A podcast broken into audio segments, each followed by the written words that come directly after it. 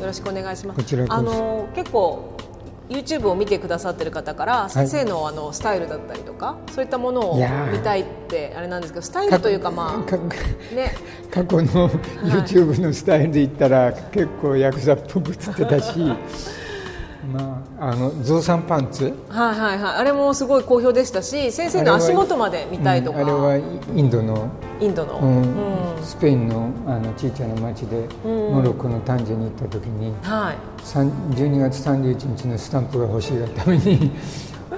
連絡船に乗ってスペインに渡って渡ったんですね、うん、フランスから。その時に、うん、あのゾウさんパンツを見つけて買って、はい、だい。ぶ気に入ってきてたパンツですよね、まあ僕のファッションって本当そんなもんで、はい、まあ僕の場合も、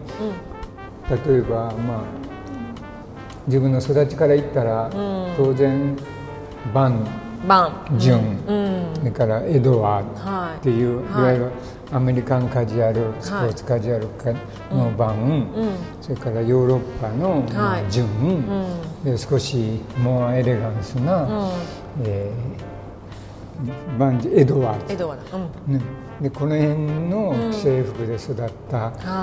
人間で、世代で、それでまあ少しあれしたらなんか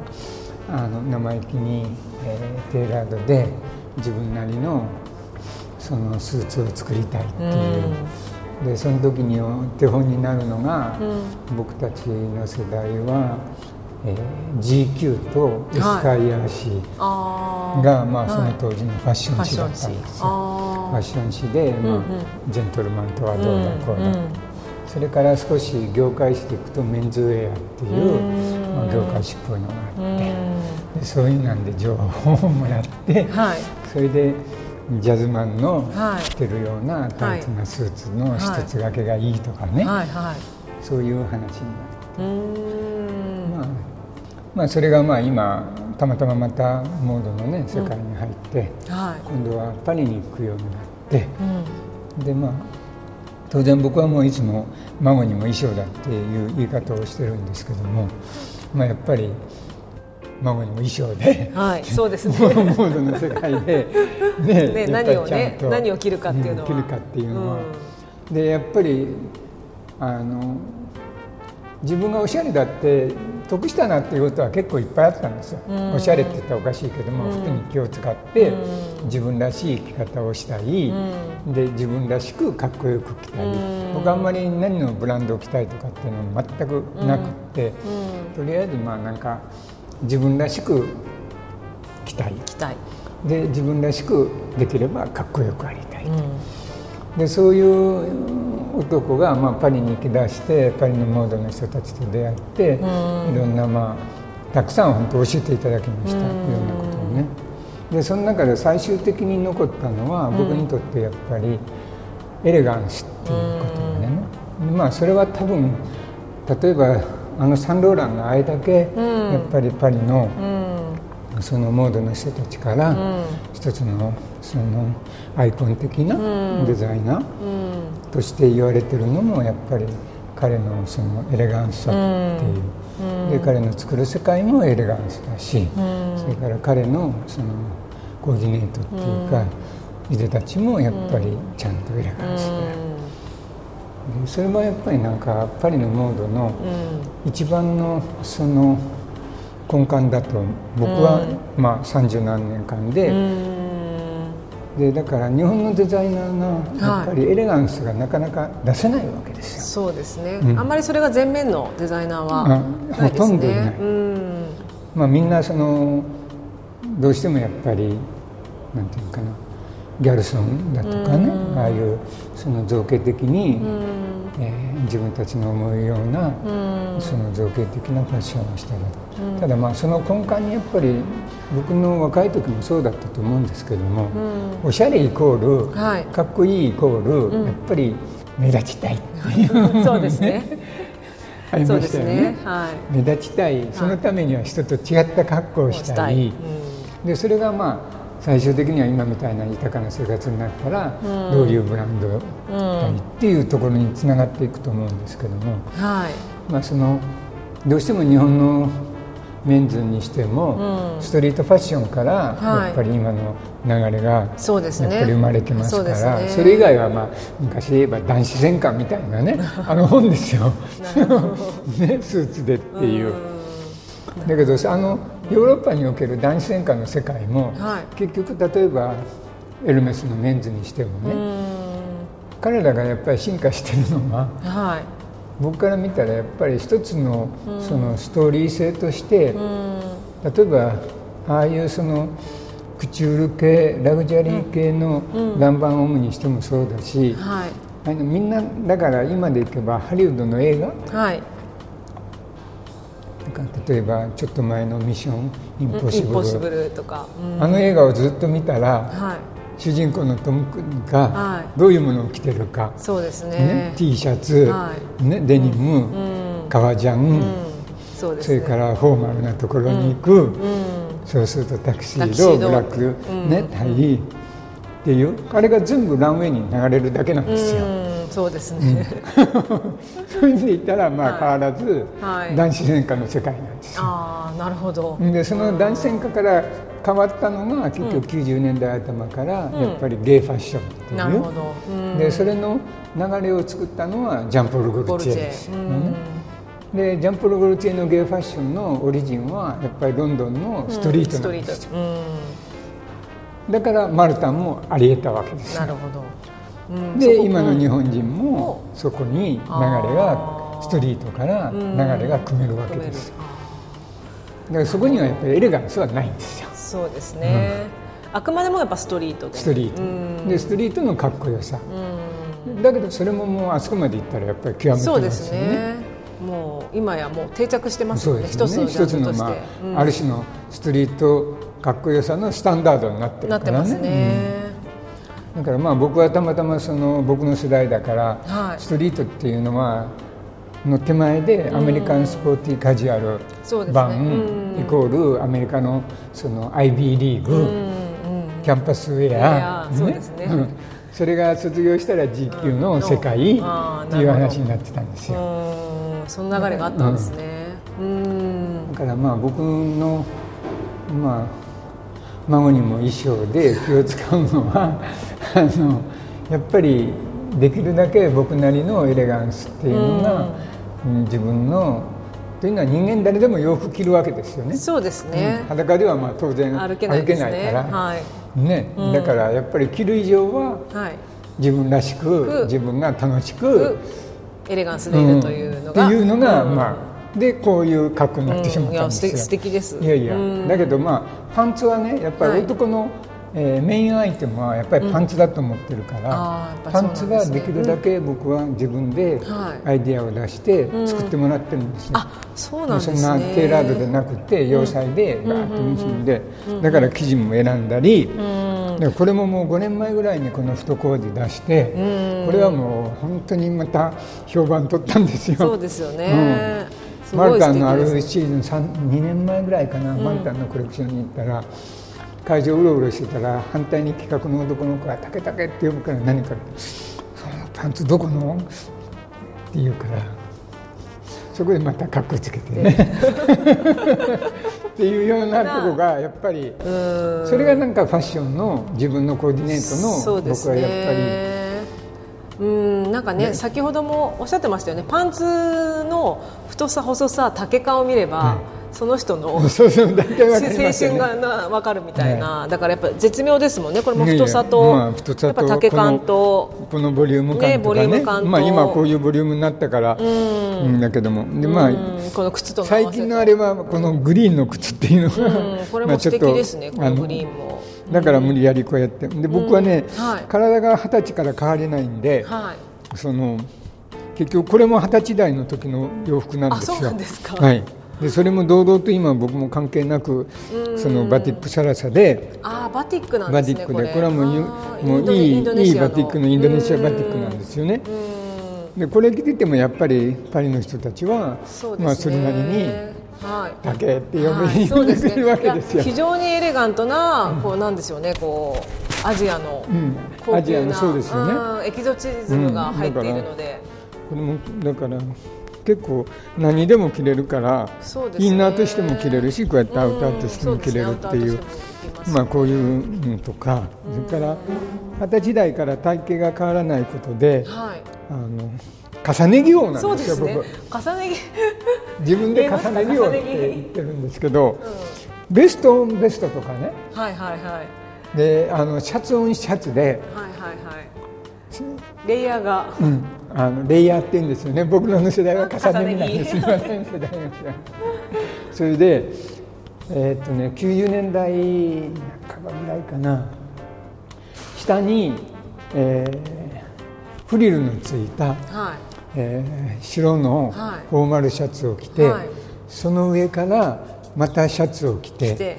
ね、で下からシャツの下からフリルが出るような素敵ですね。素敵だ、うん、それをコピーしたのがあはい。コムデ・ギャルソンオムなんですはいはい。ありますね。ねあったでしょ？フリルのシーズンが、ね。はい、でそれが交渉して彼らは裏地にフリルをつけたりとかしてたでしょ、ね、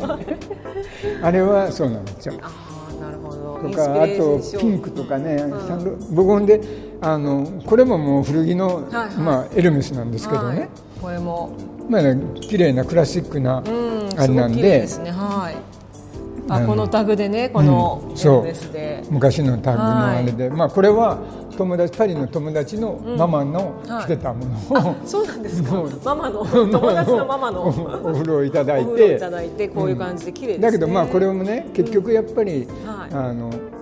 綺麗なカッティングなんですよ。本当にそうです、ね、まあ、ジャケットのやっぱり綺麗さっていうのは、うん、まあ、あの型に乗せた時のやっぱりその、はい、自然感、型に綺麗に乗ればあとは生地っていうのは下に垂れるだけなんですよ、はい、だから一番メンズで、うん、あの大変なのは人間のところはこの首から肩が一番の3次元なんですよ、はい、だからここにパターンがちゃんと、だからスーチングっていう、まあ、メンズのパターンが難しくって大変だって言われるのはその証拠なんですよ。だからこの肩線がきれいに出るジャケットってだけどまあ最近あの少し前の日本の若いデザイナーのこの服は僕流に言ったらみんなハンガーから落ちる服を作ってかっこつけてるんですよ。なるほど、これは安定感ありますね、ハンガーに対して。だからやっぱり最低、はい、最低ハやっぱりちゃんと、あのハンガーに収まるあれをやってくださいよねってまあ言うんですけども、はい、まあこれもだから古着で、はい、友達のドミニクっていう友達のママから、はい、いただいた あのレディースです。はい、でまあこれは僕の好きな、はい。あの僕の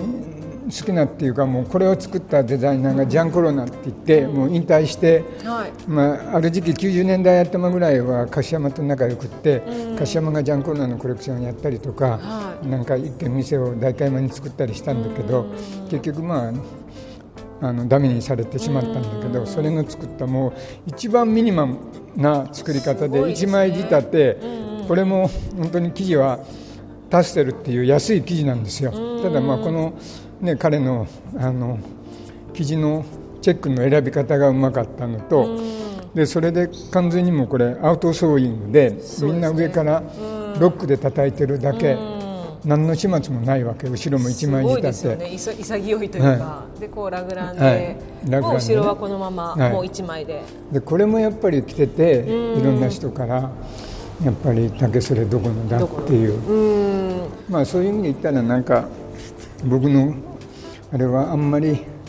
そのさっきの話をであったトレンドっていうのにはもう程遠くって自分が気に入ったものを自分が着てまあ自分らしいなんかエレガンスがあ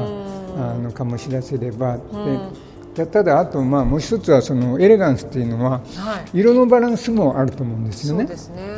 で色のコーディネートっていうのもだからまあエレガンスって何やって言ったらバランス感覚だって僕は思ってるのね。だからそのインナーとアウターのバランス分量のバランス色のバランスプリントのバランス最終的に来た時のバランスこれが自分らしくなんかそれなりに出せればまあこれは僕はまああの自分なりのおしゃれのルールだよねって思うんですけどまあね、今の若い人たちはまあそういうことよりはまだ若いから、まあ、エネルギーいっぱいあるから、どれだけ人と違うものを着たりかっていう目立つ目立つかっていう。目立つかよっていけいけっていう話になるし、そうですね、だからまあ日本のそのメンズっていうのは、まあ案外ヤンキー上がりが多いんですよ。あそうですか。日本のやっぱりそのストリートが好きだったっていうのはなるほど。またちょっと違う。オリジンとしてねなるほどなるほど、うん、だから人と違うとかね。突っ張れるとかね。だからそういう意味で言ったら日本のそのストリートからのファッションっていうのは、やっぱりヤンキーが牽引してきた,、牽引してきた。で今はマイルドヤンキーになって。なってっていう、うん、その流れなんですね。そうね。でそれが家族を作って子供を作って、うん、それが Z 世代になってっていう流れなんですね。さっきのダンス甲子園もそうですけども、ね。はい、なるほど。だからそのお母ちゃんが若い時に、うん、何を BK でね安室、が好きでっていう。ロングブーツ履いて、でしょ？でそれが今ルーズソックスがまた出てきてるわけでしょ？それはもう昭和ですよね。はい。人巡りこうまたしてっていう、だその中になんかそういうその自分なりのおしゃれ感、うん、自分がもしもうファッションに興味があってファッション好きで、うん、まあ、これから自分がどういうあのファッションをしたらいいのかって思った時に、うん、まあ、一つはそのエレガンスっていうのは選ぶ選択肢にありますよと。そうですね。でそのエレガンスを選ぶことによって、世界に行った時にちゃんとそれを感じて認めてくれる赤の他人がいるっていうこと。ですよね。先生がねこのジャケットを着ていたら、うん、かなり声かけていただいて、まあ、コミュニケーションツールというか、一つの、ね、僕にとってはね、うんだから今の若い子たちが国内で自分を目立たせるために着てるものを、はい、じゃあ今度海外に、はい、これから来年以降、ね、もうちょっと国境が開いた時にじゃあ外の人に向けて自分のなんだろうアイデンティティというか、はい、立ち居場所どういうふうにまた翻訳して向こうに向かって目立つかっていうのは先生のまあ一つのアドバイスとしてはエレガンスっていうの僕の前はねエレガンスっていうのはやっぱりあって、その手前でシックっていうのがあるわけです、そうですね。じゃあカジュアルの先にシックがあって、でその先にの先にエレガンスがある。じゃあこの入り口と出口と入り口と出口があるのでその辺をまたねいろいろレディースでもタウンウェアでやっぱり、シックっていうのは一つの褒め言葉なんです、ああシックだよね、うん、っていうのは。いわゆるハイモード、アフターあの、シックスになってやっぱりエレガンスっていう、あそれ案外結構学校とかでも案外教えてくれてないかもしれないですよね、ね、先生もエレガンス知らないんだもん。そうですね。先生もねこのパターンこれやりなさいっていうだけで「はいこれもうコミュニケーションこうですよ」そういうだけでしょ。でもそういう意味では本当にエレガンスっていうキーワードをね、うん、僕は日本人デザイナーで、はい、自分の中でかつてに関わった人で、はい、エレガンスを一番、うん、えー、ちゃんと出せるデザイナーっていうのは、はい、えー、今どうなさってるかちょっと心配なんだけど、はい、そごう百貨店のクチュールデザイナーをやってらした志村正井、志村先生、で彼は、えー、若い時代にニューヨークに行って、はい、えー、今も偉そうになったオスカー・デラレンタのところで、はい、やっぱり修行なさって帰ってきて、クチュールデザイナーとして、であの当時のクチュールデザイナーっていうのは、うん、デパートと契約をして、はい、デパートのうん、あのオーダーのところに座ってて、うん、っていうところからの、なるほど。だけど志村さんは本当に美しい。美しいエレガンスちゃんとエレガンス。そういう意味で言ったらもう幼児の、はい、もうなんか僕はこれだけ作れるんだって言うんだけども、まあ、幼児のエレガンスと志村さんのエレガンスだったら、もう完全にその背の縫い合わせが全く違う。んですね。結局やっぱり特に女性の場合のエレガンスっていうのは、はい、生地の流れっていうのが大事なんです、はいはいはい、生地には正目と、縦目と横目とバイアスがあるんです、うん。はい、で普通生地の幅でいくと経済的に取り分でいったら縦目に使うわけですよね。そうですねところがバイアスに使ったら生地を持っても流れが出る。んですね。だから、前にも話した日本人でシンプルは貧弱なシンプルしか出せないのは、なるほど。効率よく縦で取っちゃうから、うん、やっぱり貧乏縦に下にしか流れないっていう。そう。だからマントだとかねケープだとかそうです、ね、っていうのはもう本当に綺麗ななね、バイアスなんです。バイアス。やっぱ彫刻も流れなので、下に落としちゃうと本当に貧相になっちゃうので。だから分量はあっても下でストーンと落ちて止まってしまうんです、ね、こう落ちちゃいますからね、それがこう広がるようにバイアスだと、流れ流れてほんで動いたら動きと一緒に流れができる。これがエレガンスそれで女性のミニでいくと、セクシーさっていうのは、少し背伸びをして、高いところに物を置くっていう時に、ここからスカートが上がる、この高さがミニのセクシーなレベルなんです。なるほど。その仕草の時に垣間見えるその変化が。そう。いうぐらいまでやっぱりその女性の仕草がエロティズムを生むっていうところでデザインされた。なんで普通みんなそんな分かんなくて、ね、写真見て何センチっていうんで膝から何ぼなんですけどちょっとこう無理しないで背伸びをしてワードローブの上から物を取るっていう時にこう上げるここの上がったスカートの目がミニになったんです。勉強になりますね。あんまりミニの定義ってないでしょ？はい、そうです、ね、ミニは誰だって言ってね、マリー・クワントだ、どうだこうだっていうぐらいで。あれが出たことによってやっぱりそうなんですよね。